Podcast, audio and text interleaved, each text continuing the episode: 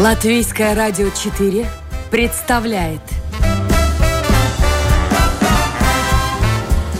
Ток-шоу «Александр Студия».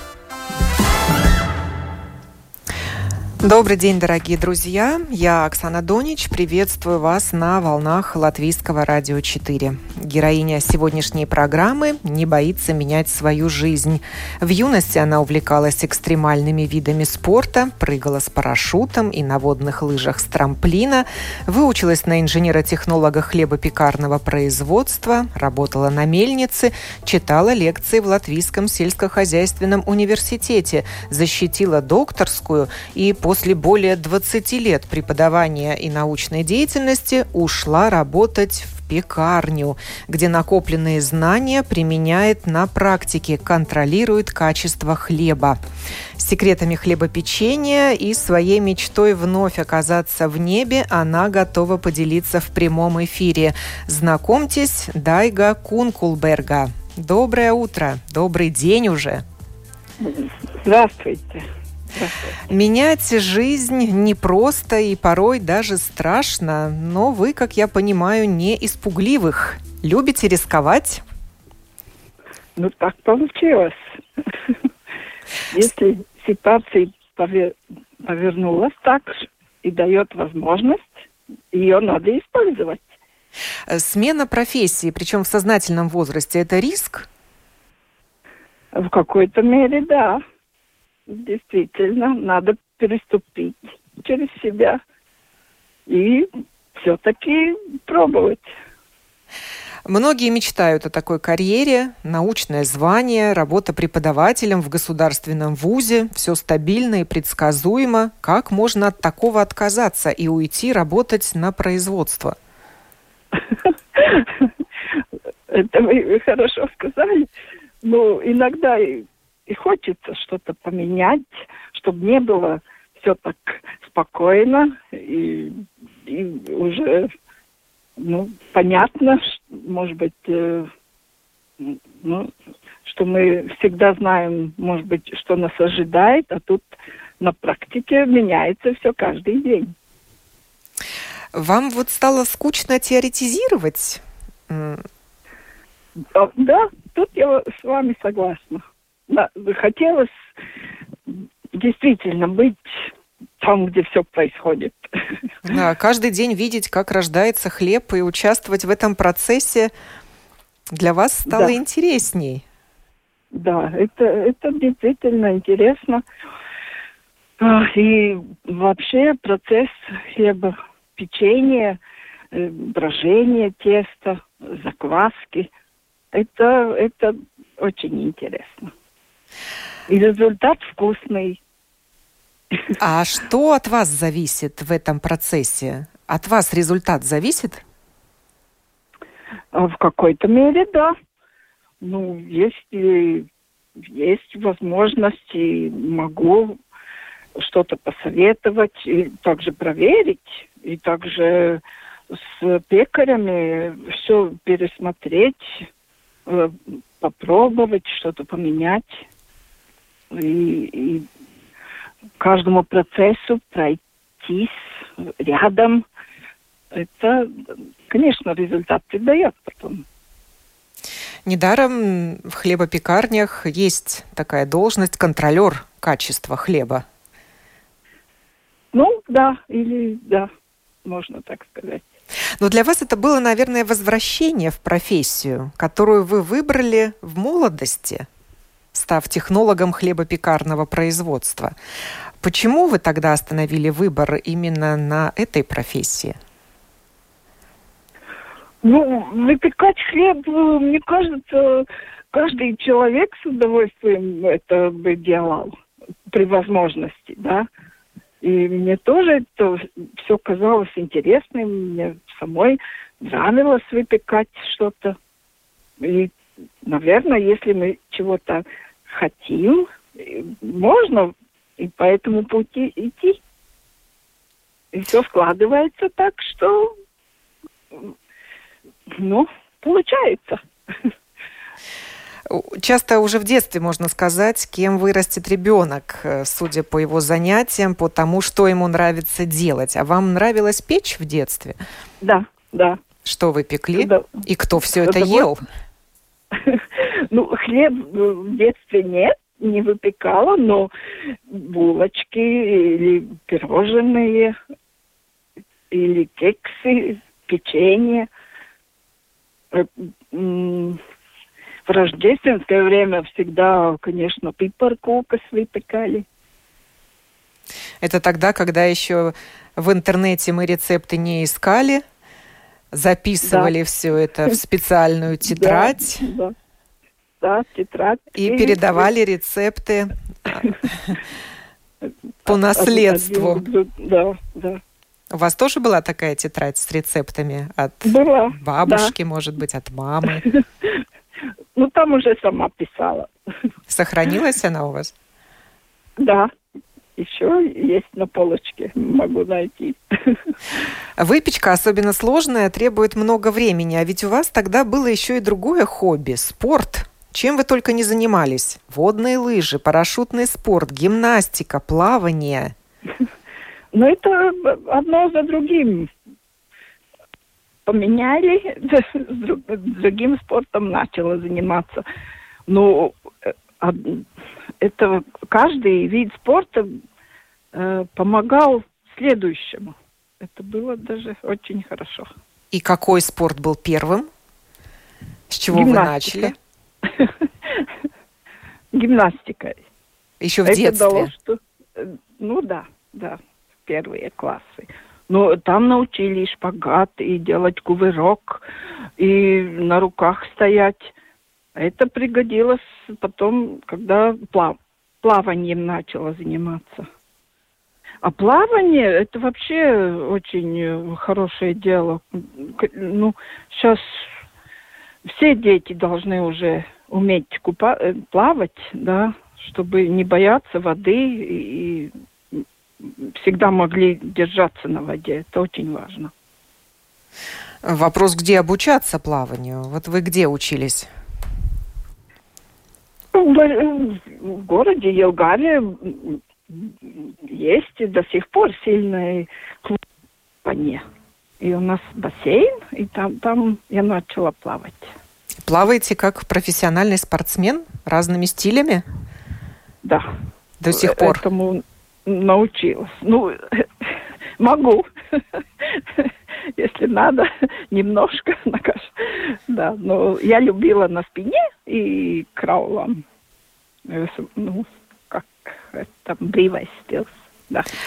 Но потом ведь были еще и водные лыжи. Это не просто плавание, это достаточно экстремальный спорт. Хотя многие воспринимают водные лыжи как развлечение, такую летнюю забаву. Угу. Ну, у вас это было более серьезное занятие на воде.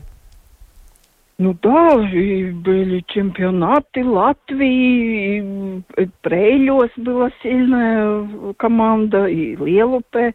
Но у нас в Елгаве речка Лелупе тоже. И, и был такой, ну, хороший клуб.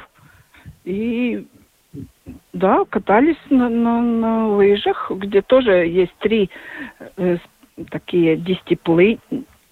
дисциплины. Там есть фигурное катание, слалом и, и прыжки через трамплин. И вы что... всеми овладели дисциплинами? Ну да, потому что на соревнованиях надо было э, во всех трех участвовать. Тогда это многоборье считалось. И тренировки на Лелупе проходили? Да, я помню, рано весной ждали, когда э, одевали э, костюм. Ну, э, обычно этот костюм не был таким плотным. И я помню это состояние, когда упал в воде, сидишь, скажем, и медленно струйка холодной воды поднимается по телу. Это ну, были это было гидрокостюмы еще того поколения. Не, не да, такие да. современные, усовершенствованные, как сейчас. Да. Но ведь тогда это были бесплатные занятия. в советское время? Да, можно так сказать. Там было предприятие, которое спонсировало и, ну, корабль или лодку, как сказать, и бензин, который необходим был, и могли тренироваться. Но рискованный это был спорт. Опасно было им заниматься? Ну, ну, да, можно так сказать. Тоже помню один случай, когда э, делаем фигурные катания и одной ногой держимся за эту веревку. Ну, там есть специальное такое приспособление, где можно эту ногу так э, втокнуть. И я упала, и, и эта веревка не, не съездила с моей ноги, и я потянулась за этой лодкой. Чуть э, все прожитое увидела. Да, так можно ну, и, и вывихнуть ногу. Да, и, и прыгая через трамплин. И как-то мне получилось, что я на голых ногах тоже проехала по воде. Потеряв Там лыжи надо... при прыжке? Это было специально на, на такой оптимальной скорости. Если э, лодка едет, то сначала на одной лыж, лыже катается, и как-то в какой-то ситуации эту лыжу сбрасываешь и остаешься только на, на пятках. А девчонок много было тогда? Ну, клуб на таких занятиях. был. Ну, мы, мы, мы там троем были такие сильнейшие в Ялгове. Ну, можно было быть в центре внимания парней, занимаясь таким спортом. Да, ребята были сильнее и участвовали в всесоюзных соревнованиях и даже, ну, успешно. А что вас привело в парашютный спорт? Подняло ну. с земли на небо? Кто, может быть? Ну, как-то вот воднолыжный спорт э, немножко э, не так, ну, что-то э, спонсорами хуже стало, и я думала, ну, может, надо чем-то еще заниматься. И как раз в школе было на... приглашение, что приглашает аэроклуб. И я согласилась.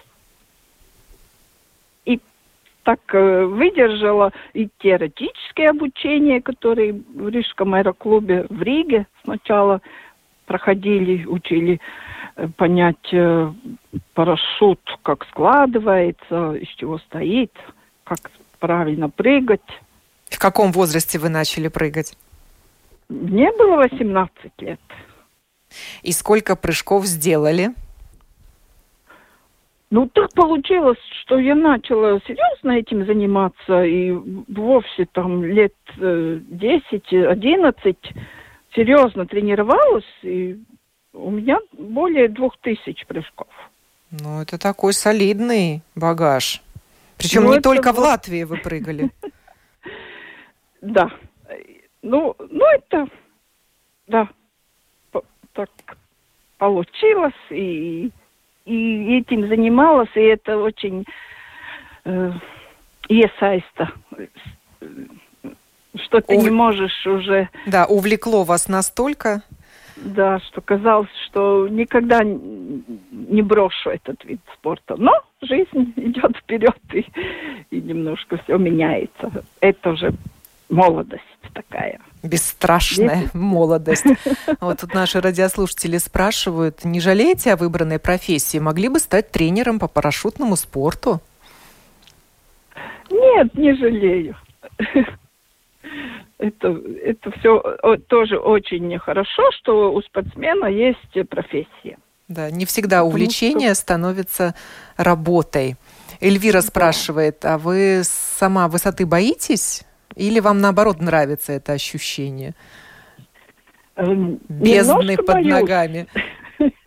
Если где-то стою высоко-высоко и без парашюта, все равно ноги немножко дрожат. Трясут, дрожат, да. А когда прыгали, страха не было? Ну, уже там, когда пошел какой-то там Сотый прыжок, тысячный? Или все равно каждый раз это волнение присутствует? Да, каждый раз это волнение присутствует. Когда ты стоишь у дверей самолета, действительно, каждый раз немножко сердце дрожит, и ты продумываешь, все ли правильно сложил парашют, э, все на месте, кольцо или, или запасный, запасной парашют. Всегда раскрывался парашют основной? У меня только один случай был, когда не раскрылся основной. И что же было тогда? И, и во время соревнований и открылся, и одна сторона парашюта типа матрас э, была свернута.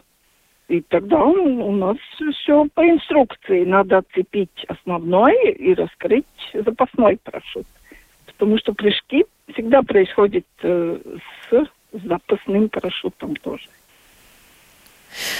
Ну вот, зная ваше увлечение в школьные годы, можно было бы предположить, что вы станете, если не спортсменкой, то учителем физкультуры или тренером. Но нет. И все-таки, наверное, экстремальные увлечения сыграли определенную роль в вашей жизни. Изменили они ваш характер? Закалили его? Приучили рисковать? Избавили от страхов? Я думаю, что да может быть, э, ну, не в такой, не очень так сильно. Ну, конечно, конечно, каждое наше увлечение как-то нас... Меняет. Да. да. Изменяет и, наверное, открывает лучшие качества нашего характера, новые грани нашей личности. Вы поехали учиться в Белоруссию. Почему именно туда? Ну, опять же, не так просто, может быть, это все так э, по полкам сложить. Ну, так получилось. И была я перед выбором, ехать или нет, и, и я согласилась. И, и поехала туда. А что предлагали? Институт. То, чего не было а. в Латвии? Какую возможность? Да, и очень, э, ну, это было важно, чтобы и Латвии кто-то тоже поехал, и это место, которое было для, для Латвии специально, ну, как-то... Ну, тогда были квоты для да, представителей да. союзных республик. И учились вы на инженера-технолога хлебопекарного производства. А в Латвии тогда не было такой э, специальности Нет, надо в было, вузах? Да.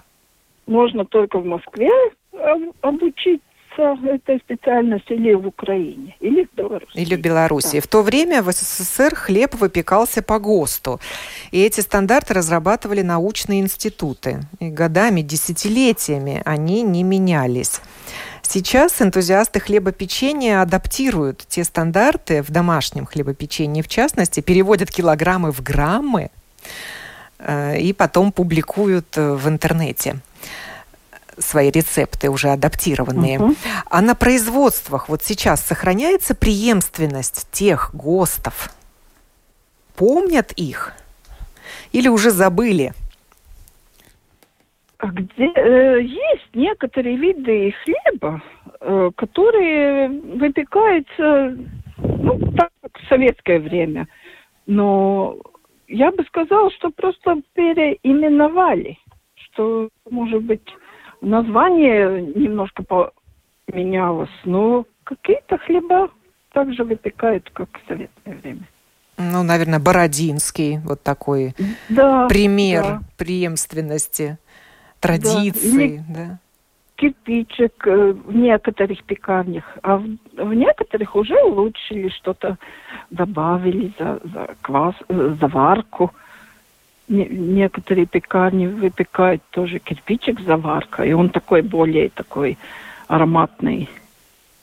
Набирает популярность домашнее хлебопечение, самостоятельно угу. выведенной закваске, в частности. И таким угу. образом испеченный хлеб противопоставляется магазинному, испеченному на индустриальных дрожжах. Мол, на закваске хлеб более полезный для здоровья, лучше усваивается благодаря симбиозу угу. диких дрожжей и молочно-кислых бактерий. И продукты их жизнедеятельности дают хлебу вкус и ароматику и выступают натуральными консервантами. А на производстве какие дрожжи используют и ставят ли там закваску? Ну, конечно. Пекарнях тоже. Во всех, не, не, я бы сказал, во всех пекарнях Латвии, э, пекарнях э, размножают закваску, и ржаные хлеба выпекают на заквасках. В Латвии популярно, что мы сначала делаем заварку, которая э, потом работает или э, дает э, э, среду для микроорганизмов, которые закваски уже размножаются. Поэтому хлеб полный аромата и приятного вкуса. А заваривают ржаной ферментированный солод – ну, заварку это тоже. Мы часть ржаной муки поливаем горячей водой, идет клейстеризация. Э, муки э, и выделяются сахара, которые очень нужны э, для процесса брожения, для питания микроорганизмов, молочно-кислых бактерий. То есть вот а сейчас, а... да, пекут хлеб угу. так же, как раньше? Сохраняют да. традиции Во многих предков? Да. да, так как раньше. Немножко уже меняется, ну, скажем, э, может быть, замес теста, но это уже нормально, что руками э, никто не месит. Э, это очень тяжело. Ну, маленькую порцию, конечно, там несколько буханок или хлебов, если выпекать. А, а если... консерванты в хлеб добавляют, чтобы дольше хранился? Для ржаного хлеба ничего не требуется. Ну, опять же, всегда есть какие-то специальные хлеба, может быть, или не чисто ржаные, или с каким-то, не знаю, особым, ну, с особой целью какой-то. Но нормальной, нормальному ржаному хлебу ничего не надо добавлять, потому что э, закваска э, действительно... Сама выступает Зак... в роли консерванта. Так, да. А сейчас да. в тренде ремесленные хлебопекарни, и цены на такой хлеб кусаются. От 2 до 5 евро за булку весом полкило. В Европе сейчас открывают авторские булочные, где продают ремесленный хлеб конкретного пекаря. Может, mm и вы со временем откроете свою пекарню или свою булочную? Не думали об этом? Думала, но, но может быть никогда нельзя говорить, что нет. Э, никогда? нет. Не говори никогда. Да. Тем более, что вы не боитесь перемен. А дома вы сама хлеб печете? У меня нет возможности дома так выпекать. И времени немножко не хватает. Да, это целый процесс. Времени уходит очень много. И, и хватает экспериментов на предприятии что не требуется дома еще экспериментировать и выпекать. Если чего-то хочется, у меня сейчас возможность это сделать в пекарне. Вот Ирина и спрашивает, угу. а вы участвуете в создании новых видов хлеба или уже все создано? Участвуем, да. Э, предприятие э, предлагает новые виды сырья, тоже предлагают какие-то специально обработанные виды муки, которые надо проверить, действительно ли они там лучше или что-то э, как-то улучшают или дают возможность э, что-то новое придумать. Но я лично думаю, что самый вкусный хлеб это тот, который выпекали раньше традициональный или ржаной, или пшеничный. Ну и сейчас люди возвращаются к этим традициям на своих кухнях. Но вы, как э, контролер качества хлеба, наверняка знаете, от чего это качество зависит. Поделитесь секретами. Ведь хлеб, из чего состоит хлеб? Мука, вода, дрожжи, там, индустриальные Если или дикие надо, дрожжи да. в закваске. Вот и все. Да, без сахара можно тоже. Э, мука – основное сырье хлеба. И от качества муки, во-первых, будет зависеть и качество хлеба. Если мука плохая, то... Ну, сейчас у нас очень хорошая мука, поэтому говорить, что мука как-то не то, ну, может быть такая ситуация. Но следующее, это, конечно, приготовление э, закваски. Если мы говорим о ржаном хлебе. Это основное, что от чего будет зависеть качество ржаного хлеба. Ваша, Если, да. да, ваша диссертация была посвящена как раз ржаному хлебу, его качеству, а еще точнее улучшению качества. Вот интересно, за счет чего можно было тогда улучшить качество, и сейчас, может, что-то изменилось? Э, с тем временем, ну, может быть, у нас есть возможность в науке более точнее и глубже э, ну, э, испытать эти процессы, которые проходят э, за кваски. И определить, какие кислоты образовались, как меняется ну, вот, какой-то химический состав или биологические вещества. Но на практике Самое важное это вкус и, конечно, свойства мякиша и корочки. Но для ржаного хлеба, ну да, а иногда бывает, что мякиш липкий и такой, как будто мокрый. И студенты тогда тоже всегда говорили, а, мало выпекали. Температура э, или не выпекли до конца. Но это неправильно. Эта структура зависит очень от э, кислоты, которая в тесте образовалась. Должно Если... быть достаточно кислоты. Да, да, потому что активность ферментов в ржаной муке всегда высока, и, он, и мы делаем и приготавливаем тесто так, чтобы оно было достаточно кислым, и эти ферменты были не так активны. В каждой стране свой ржаной хлеб. И если белый хлеб еще похож один на другой, то черный или серый нет. Литовский и латвийский ржаные хлеба разные. Эстонский, наверное, больше похож на финский. Согласны угу. со мной? Да, да. Что в каждой стране своя национальная особенность выпечки именно ржаного хлеба. И, кстати, да. его печь очень сложно. В домашних условиях да. крайне сложно. Вот по себе сужу, тоже увлекаюсь хлебопечением. И вот с ржаными хлебами, ну вот да, возникают проблемы. То корка толстая, то вот, как вы говорите, мякиш липкий, то муки угу не подобрать. Вот мука же тоже важный ингредиент. А у нас в Латвии какой-то бедный выбор именно ржаной муки. Вот продают только муку цельнозерновую грубого помола. И нет у нас ни обдирной, ни сейной. Ее невыгодно производить? Ну, мне кажется, Добелес Дизновнекс предлагает тоже обдирную муку.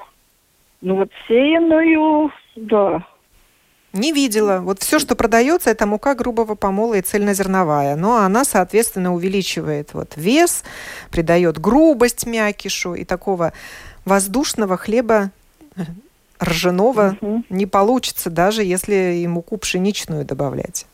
Если это, конечно, не кирпичик, который можно угу. более жидкое тесто замесить, а подовый хлеб, ну вот печь дома крайне сложно. Да, ну вот э, в Латвии традициональный хлеб ржаной традиционально выпекают на поду и, и, и ну как как буханку не в форме. А дома у нас печки такие, что хорошие мы можем выпечь только в формах. Если кто-то дома печки своей хочет выпечь ржаной хлеб, я советую всегда использовать формочку тогда. И делать ну, тесто конечно, более жидким. Да, да. И, конечно, Можно... надо, чтобы кисловатый обязательно должен быть. Да, чтобы набрала закваска кислоту и тесто да. тоже. Можно и дома муку молоть, если обзавестись специальной домашней мельницей, но вот я таких фанатов не встречала. Вы знаете таких, кто дома мелит муку? Ну, ну, слышала, что кто-то мелит. Но это тоже будет это цельносмолотое зерно, но там еще надо, чтобы зерно, которое покупают или где-то достанут, чтобы оно было хорошим. Потому что если так просто где-то купить э, зерно, то там тоже примесь может быть и, и не такого хорошего качества. Ну, может, крестьяне, у которых есть поля с да. рожью, пшеницей, могут и заняться таким домашним хлебопечением, будучи уверенными в качестве своих зерновых. Угу. Дина спрашивает, сколько хлеба надо есть в день и какого, чтобы похудеть? Вопрос с подвохом. Конечно, ржаного хлеба, грубого помола, но одной большой щелы да, кусок. Кус, ну, хватит в день. Одного куска хватит ржаного хлеба? Да. Ну, по идее, надо кушать столько, сколько хочется. А вот вам не приходила в голову такая мысль, что э, в странах, где едят ржаной хлеб, э, меньше болеют люди? Вот в частности коронавирусом. Да. Может быть, стоит изучить эту тему? В Европе ржаной хлеб не едят? Да, может быть, это связано даже как-то можно связать с, с ржаным хлебом это. Финны, э, Финляндии очень тоже много э, исследований по, по биологическим свойствам, которые в ржаном хлебе. Такие научные исследования проведены. Мы всегда тоже читали тогда э, статьи именно финских исследователей. А научных. в Латвии проводятся такие исследования? Ну, немножко да. По возможности тоже испытываем и, и смотрели. И также есть диссертации Э, тоже по биологически активным веществам, как менялись э, процессы выпечки ржаного хлеба. По а, возможности испытывали в университете да. тоже. Татьяна спрашивает, э, хлеб сейчас все могут печь, хлебопечки есть почти у всех, а чем выигрывают большие пекарни?